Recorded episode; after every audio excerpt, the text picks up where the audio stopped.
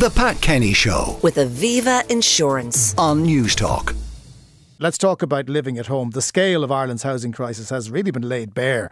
Uh, statistics don't lie. Um, young men are less likely to leave the family home compared to their female counterparts, and the latest figure shows 68% of adults. That's two thirds of adults between the ages of 25 and 29 are still living at home. The EU average is 42%.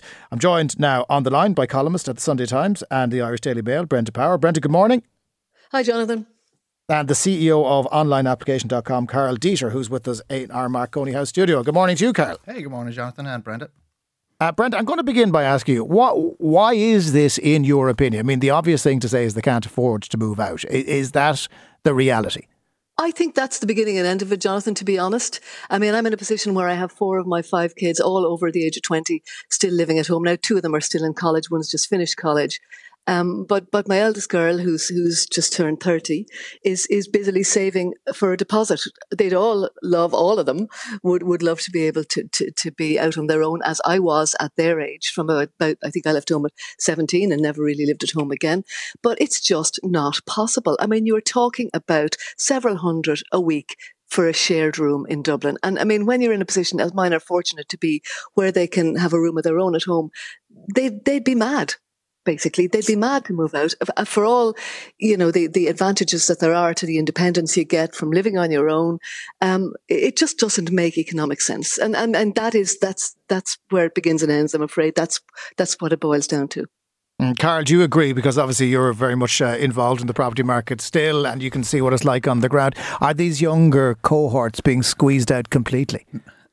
It kind of yes and no. I think there's a few things you need to understand. We were always higher than Europe in terms of the young people living at home, but this is also not an Irish only trend. It's actually happening all across Europe. I think a large part of it is that the, the life milestones people hit are being pushed out. So, I mean, in the 1980s, people left school 17, 18, sometimes younger, get a job. You know, you were getting married, buying a house by the time you're 23. First child was around age 25.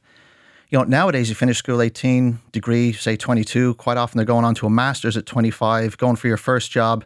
You know, you might be traveling for a year because you wanted to take some time off, and you're only starting at the same time as you would have had a house bought and a family in the past.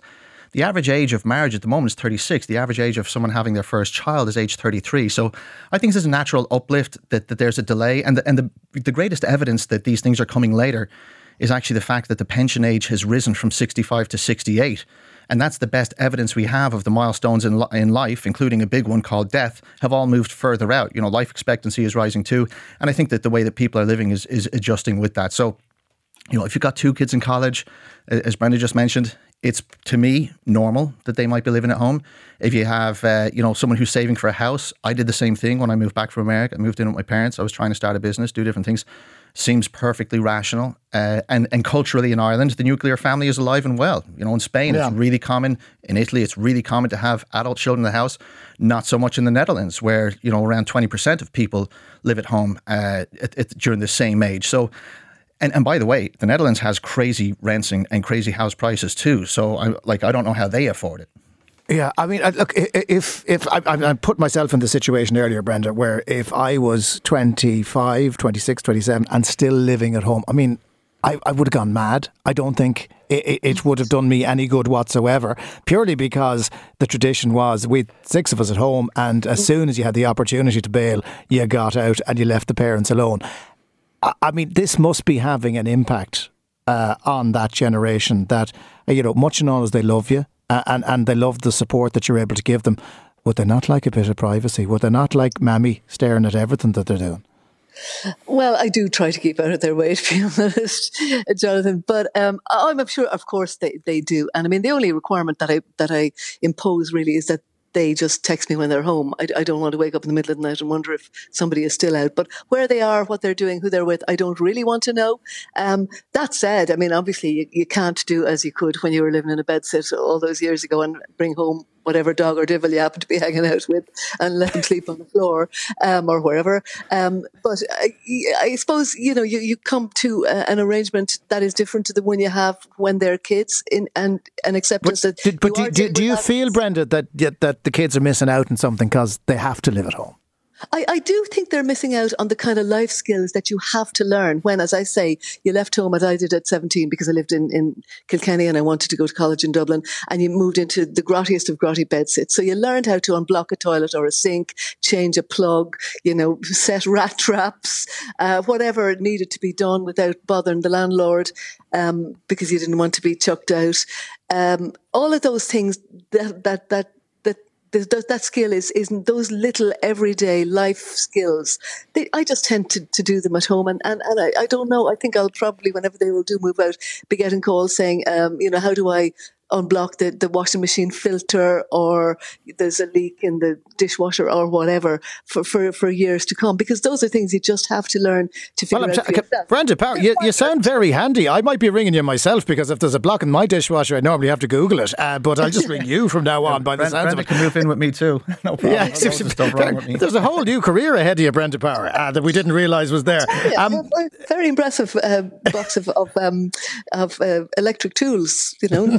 it's good to know. It's I could go to some weird places.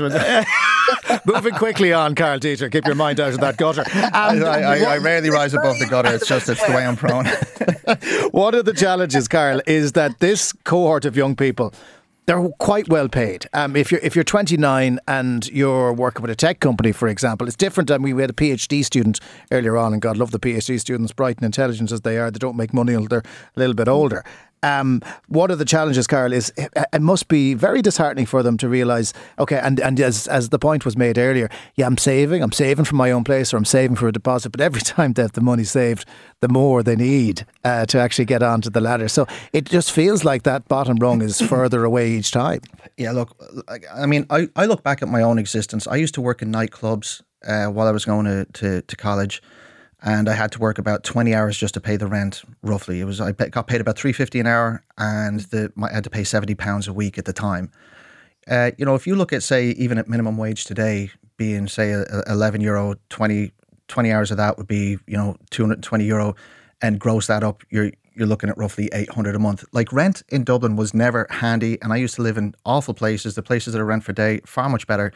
But you have to remember the trends that we're seeing, they, they also have a background. So I mean, people the, the age of people acquiring homes was going down in the early 2000s but that was because anybody with a pulse could get a mortgage and we know that that was a mistake we saw that, that you know what came as a result of that there, but there was loads of places to rent there was loads of jobs people moved out so during the crash, house prices dropped and rents were dirt cheap. So again, people were moving out. None of this would be unexpected. What we see now, though, and it is particular, is that you've got uh, rising rents, rising house prices. It is expensive, and yet we also have huge cohorts of you know immigrant workers who come here who aren't in full time education, and they're finding a way to survive, and and they do it with, with without any of the familial help at all. So I think to an extent, there's also a trade off here where young people are saying, should I work my fingers to the bone just in order to pay rent?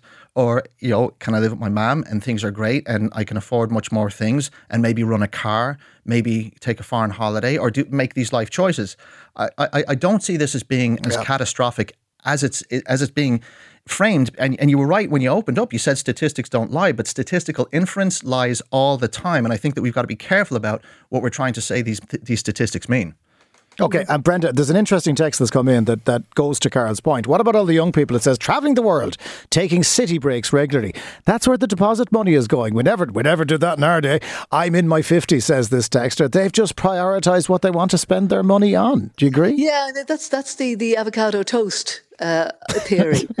you know that when you know there's no point in scrimping and saving because the possibility of ever actually uh, uh, gathering together enough money for a deposit is going to be so far beyond you that you might as well have the holiday, have the have the city break, have the avocado toast, have the macchiato, whatever latte.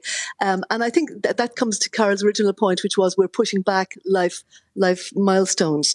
I, I, do think that is largely a function of the cost of property. And I take the point that you make about the Netherlands being just as dear or dearer. But whatever the reason, we maybe have more of an, an a, a fixation here, I suppose, with owning our own places, and, and you can uh, attach all kinds of historical implications to that.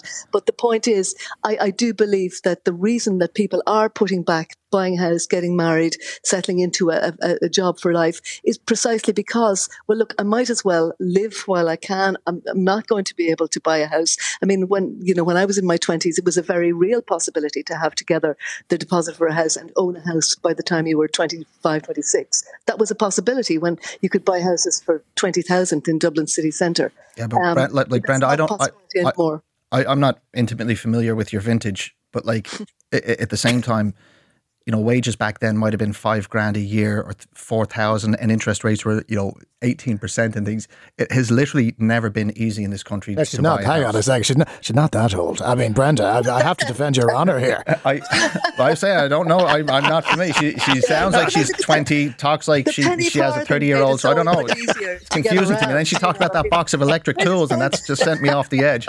anyway, moving quickly on again. Uh, one of the chat, Brenda, can I give you my fear? The actual fear that I have here. I mean, you're, you, your kids I'm will be stuck be, with you forever, Jonathan. Tell the truth. That's my fear. Okay, and I'm my my children are not they're, they're not that much um, younger than Brenda's, but they are younger at cards. I know yours are younger again. I, I have three fear, still Brenda, at home. Yeah, but I have three still at home as well. But they're still, yeah, my, mine are still in school. I mean, Brenda, what happens if I never get rid of them? If they're stuck out there forever and I can't enjoy my house? Um, Brenda? I think you might have to make some, yes, difficult decisions and like sell. What?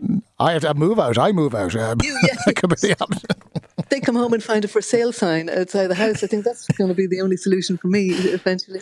But, yeah, um, downside. I mean, but, but, but Karl, this gives rise to problems as well. That uh, you know, if you have three kids at home, right, and two move out and the last one stays, and it becomes really easy for the last one to stay and not move out, you then have friction in the family. Whereas previously, this wouldn't necessarily have happened. Yeah, like like through my life working in kind of financial advice, advice there's a few kind of huge themes that I've seen that it really caused massive financial trauma to families. Death is a big one. It's always huge. It wipes out everything. You know, divorce is a big one. But another one is what I would call kind of economic outpatient care, where one of the children in the family just seems to get way more than all the rest. And usually it's because it's kind of useless or, you know, they don't get ahead the way the others do. And their fault or not, it doesn't matter. But then you get, say, this family home and they're in it and the parent dies and then they just keep staying. Uh, and that is actually a common theme. And, and so I actually have seen instances where parents said, look, we're actually going to downsize. We're going to sell the five bed house. We're moving into a one bed. That child is not coming. And all the kids are getting, you know, a portion in life so that we don't have this issue because it is actually incredibly common. Mm. Yeah, I, I, that is definitely an option there. Uh, we, we, will stick that in the back pocket uh, for a later date. Uh, Karl Deeter and Brenda Power, thank you very much for joining us this morning. Brenda, I'll ring you about the dodgy dishwasher later on uh, when I get home. Um, texts on this, lots of them have come in. I'm conscious that we are three parents uh, talking about it and we haven't got the voice of the young people, but they are texting in, so we'll give you those. Um, men have always stayed at home longer and the Irish mammy has always existed, but now they've no choice. It's prohibitively expensive. Young people can't afford it. The government is neglecting a generation. My young people would love nothing more than to have their own place. It's stifling them. The birth rate will drop dramatically. Relationships won't happen, says that texter. I have two adult children, 22 and 29. Both are students. No way they could live outside the home. They study and they work uh, to pay their way through college. Um, it used to be uh, possible to pay for a house on a single wage. Now it's impossible on two wages. Got naught to do with avocados, says Mark. And one more on this. If a couple works 40 hours a week, it's really an unrealistic expectation that you should be able to build a house. The system is broken, especially when there was a time when one wage could afford to build a house. And that is true. And that was traditionally what it was. But it's soul destroying for two people not to be able to have enough money together to get a mortgage but they can afford rent that might be more, in some cases, nearly double what they would be paying if they got a mortgage. And that's just nuts. But that's the system that they're facing. The Pat Kenny Show with Aviva Insurance on Newstalk.